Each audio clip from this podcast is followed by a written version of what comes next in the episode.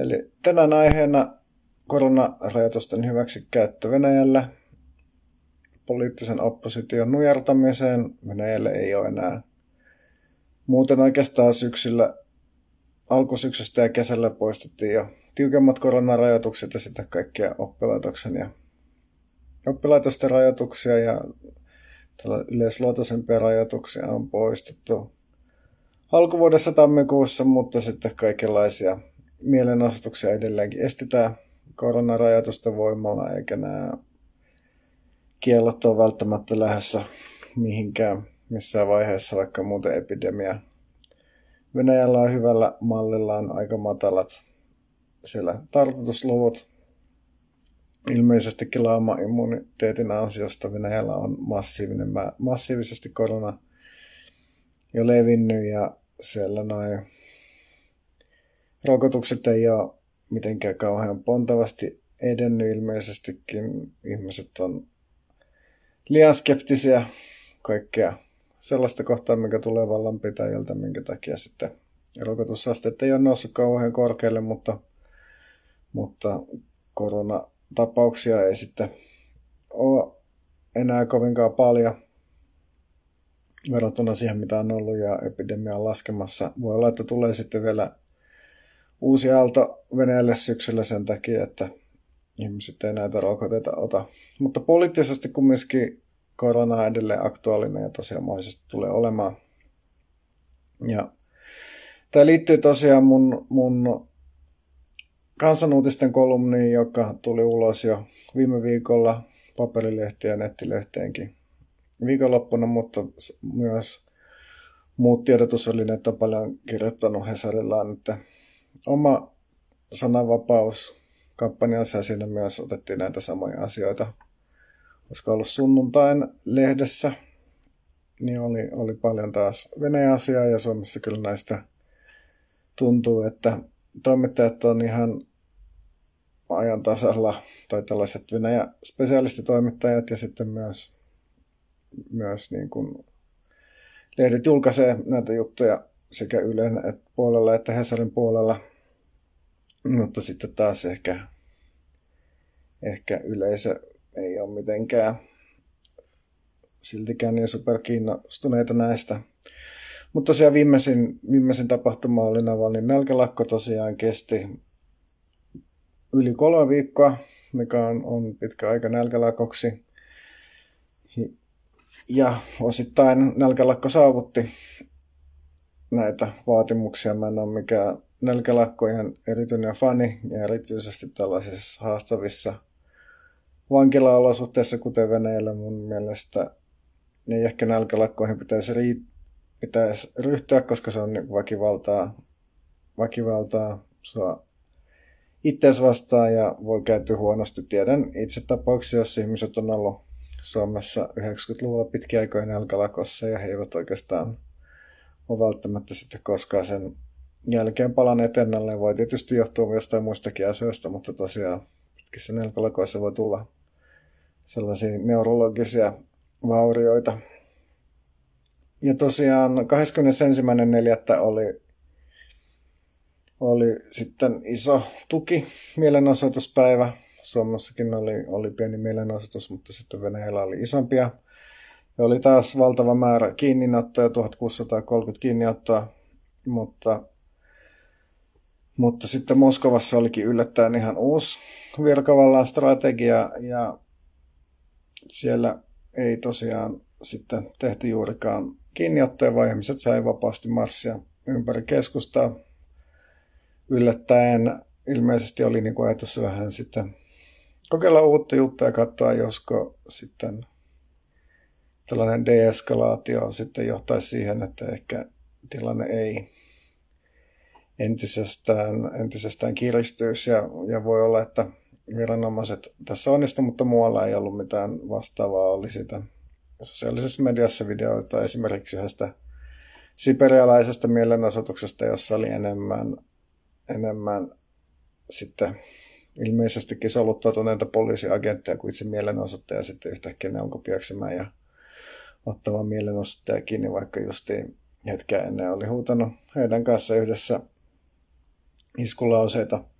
Ja OVD-info on tosiaan mulla sivusto on mulla näiden tilastolähteenä. Sitä kannattaa, kannattaa, jos osaa Venäjää ja ehkä muutenkin seurata sosiaalisessa mediassa. Se on siis tällainen niin kuin mielenosoitustuki verkosto. Myös Venäjän taitoiset pystyy Suomessa jopa, Suomesta käsi jopa toimimaan heidän vapaaehtoisinaan ja, ja sitten se on niin kuin tällainen sivusto, joka laajemmin tällaisista niin kuin sanotaan matalamman profiilin poliittisesta tällaisesta massapoliittisesta repressiosta uutisoi.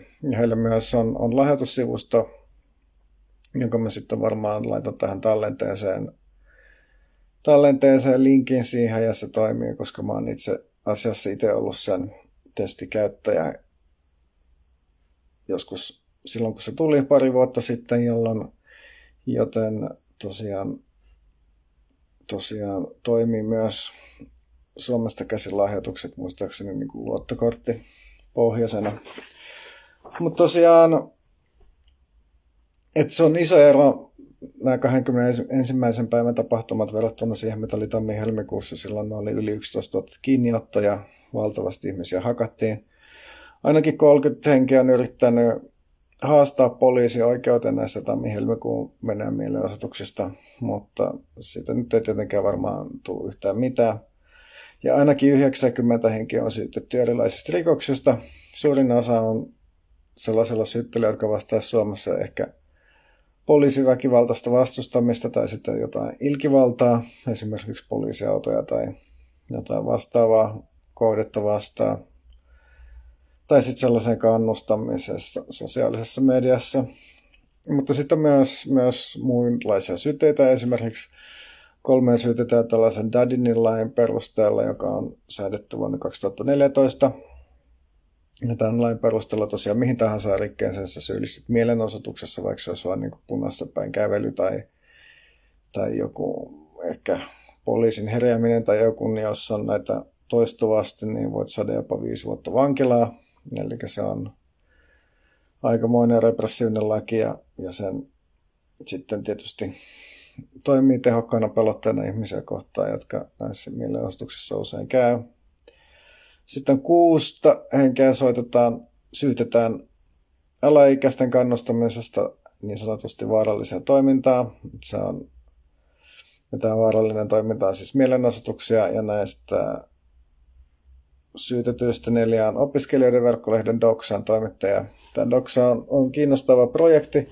Se on alun perin ollut Moskovan talouskorkeakoulun opiskelijalehti, joka oli Tämä Moskovan ta- talouskorkeakoulu on niin kuin 90-luvun alussa liberaalien perustama yliopisto, koska he koki, että, että Venäjällä voisi niin kuin tuoda marksismin tilalle jotain uudenlaista taloustieteen opetusta, niin pitäisi olla kokonaan uusi yliopisto, ja se on myös Venäjän yksi kovamaineisimpia yliopistoa, yliopistoja, jossa on myös monet toverit opiskelleet, mutta tosiaan sitäkin NS-liberaali yliopistoliberalismilla on raja ja vuonna 2019 tämä Doxa sitten, joka oli siis verkkolehti ollut koko ajan, siitä sitten irtisanoutui yliopisto, minkä jälkeen tämä Doxa on jatkanut itsenäisenä toimintaa ja sitten tammikuussa ne teki videon siitä, mitä pitää tehdä, jos niin kuin opiskelija, jos jossain oppilaitoksessa sitten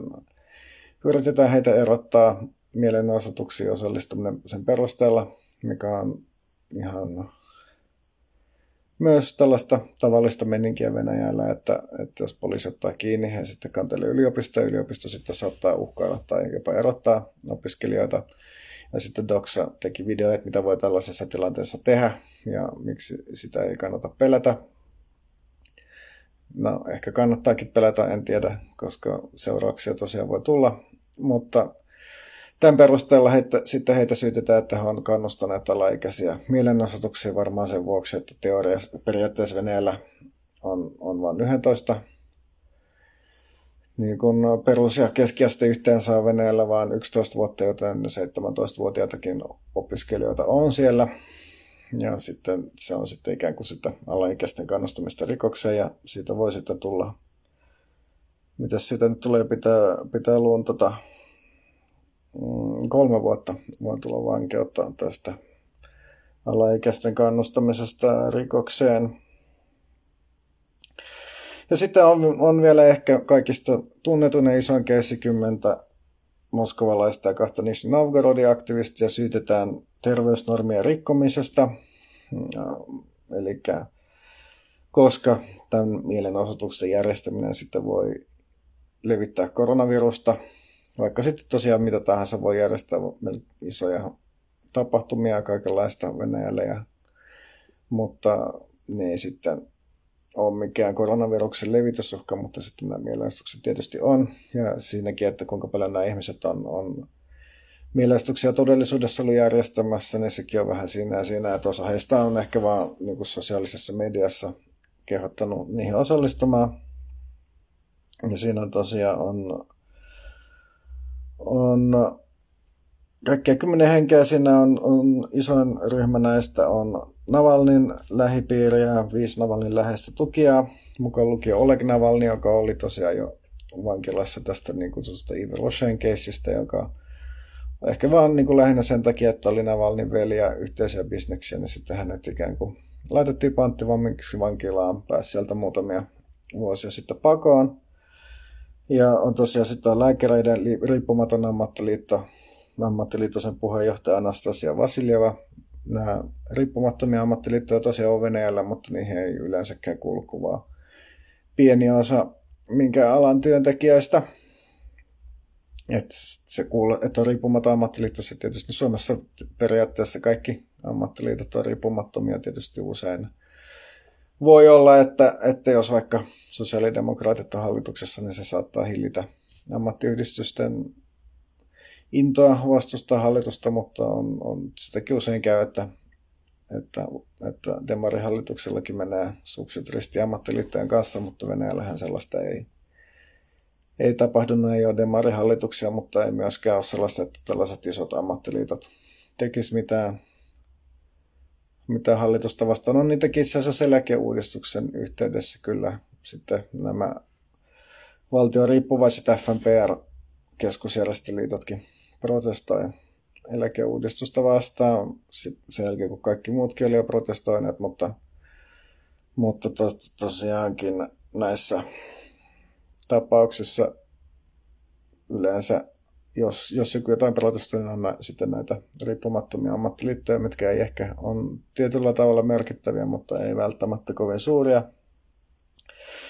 Ja sitten on, on pussirajoitin Maria Aljohina, tosiaan Pussiraitin Maria Aljohina ei ole lähtenyt Venäjältä pakoon siitä huolimatta, että pussiraitin tällä ikään kuin periaatteessa monivuotinen manageri ja käytännössä taustavoima Peter Versilovia yritettiin siellä myrkyttää.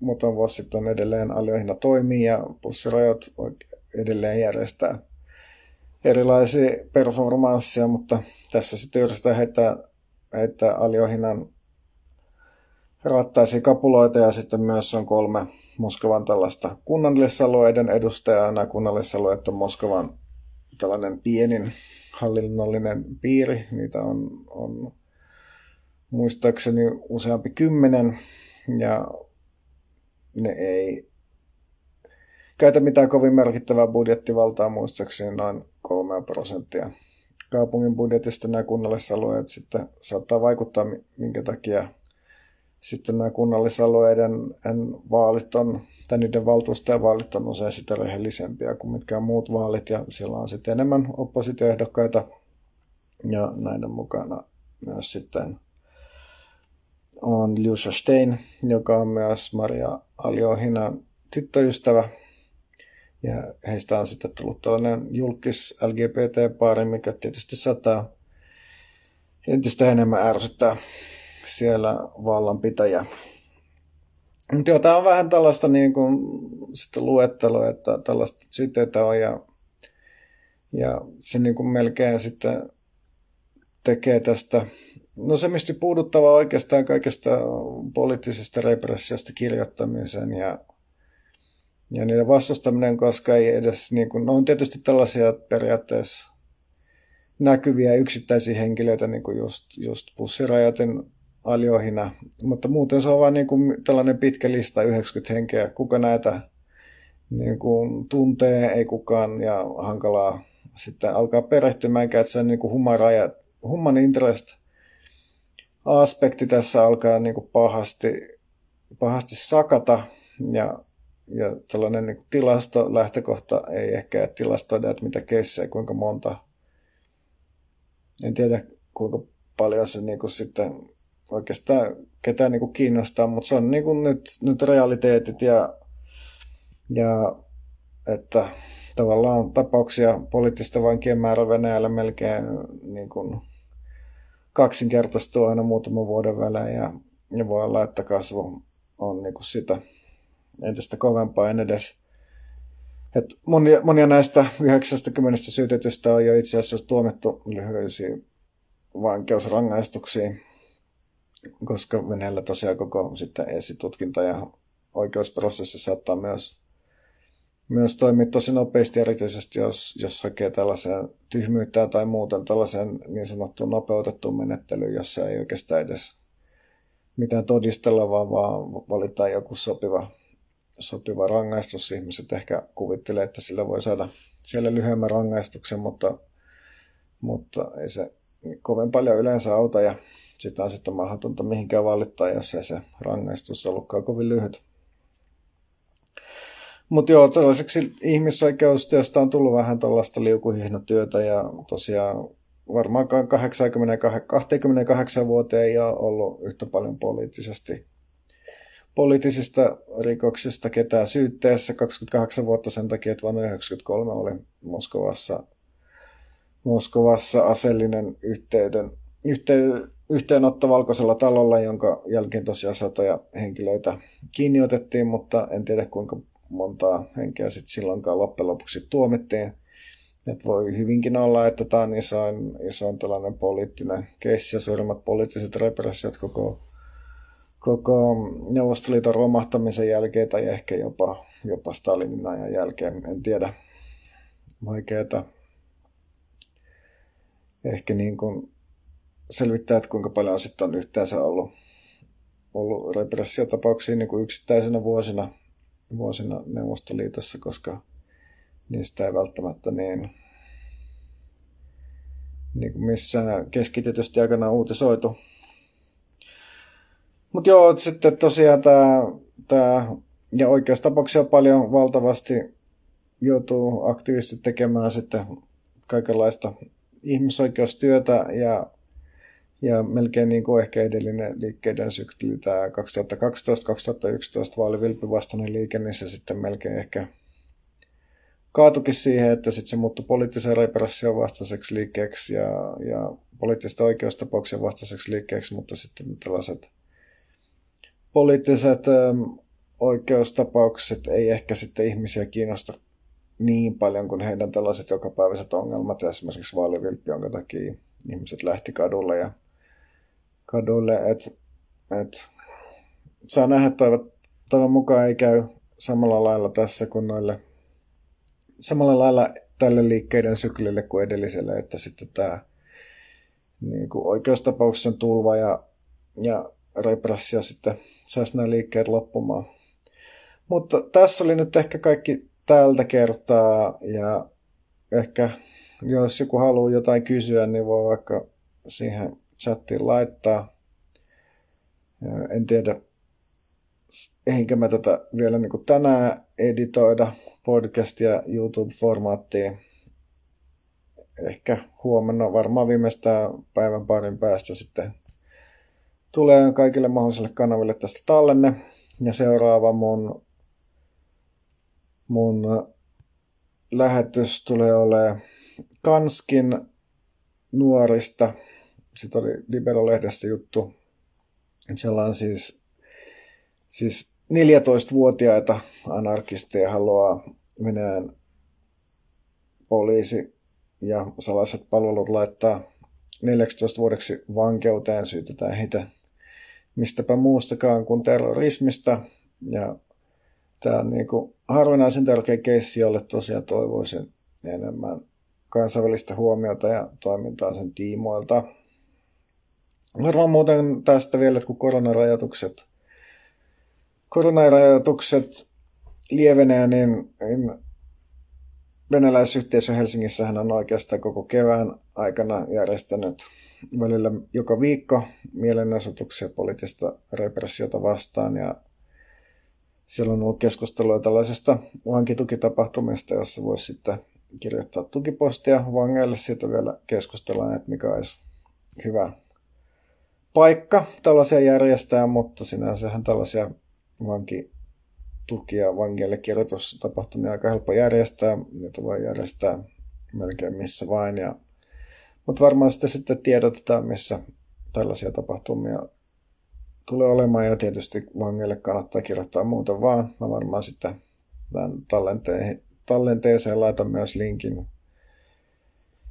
linkkejä tällaisiin vankilistoihin, jossa on, on veneellä olevia vankien osoitteita, josta voi lähettää tukipostia. Itse asiassa on myös sivustoista, jossa voi suoraan niin kuin veneellä järjestää esimerkiksi Ros Uusnik järjestö, joka jolla on tällaisia webbi kaavakkeita tai webiformeja, jota kautta voi suoraan lähettää venäläisille vangeille tukipostia. Tosin näissä aina tietysti se haittaa, että erityisesti jos on etsintätutkin, esitutkinnassa, mutta varmaan muutenkin, niin ainoastaan, ainoastaan venäjänkieliset postit menee läpi, mutta nykyään on Google Translate keksitty, että sinne sitten voi vaan copypasta, vaikka kirjoittaa vaikka englanniksi, voi olla, että englannista kääntyy ehkä vähän paremmin kuin suomesta, tai voi ihan suomeksi kirjoittaa, jos se englanniksi haluaa, ja sitten sitä vaan Google Translatein läpi ja sitten kirja, ja sehän voi sitten siitä suoraan postittaa. Mutta näissä merkeissä vähän skidisti masentavissa merkeissä taas. Seuraavakin live voi olla, olla tota, edelleen Instassa, koska tosiaan mun tietokone on paskana. Soittelin eilen korjausliikkeessä ja sanoin, että ei ole sitä vielä lähtenyt skulaamaan ja sitten uuden hankkimiseen sitten voi myöskin mennä pari päivää, että tällä viikolla varmaan mennään Insta-pohjalta, ja, mutta voi olla, että jos tämä hyväksi todetaan, niin voi olla, että sitten jatkossakin livet tulee olemaan täällä Insta-puolella, paitsi silloin, jos jos pitää olla sinne jotain slideja rinnalla, niin silloin sitten varmaan edelleenkin Twitchissä. Mutta kiitos kaikille, jotka jakso kuunnella tätä puhuvaa päätä ja, ja loppuviikosta sitten ehkä voisi jos luvata, että perjantaina illalla yhdeksän aikaa ehkä sitten siperialaisista 14-vuotiaista anarkisteista, jota halutaan tuomita vankilaan kymmeneksi vuodeksi. Mutta tämä oli tältä erää tässä. Kiitos kaikille. Moi.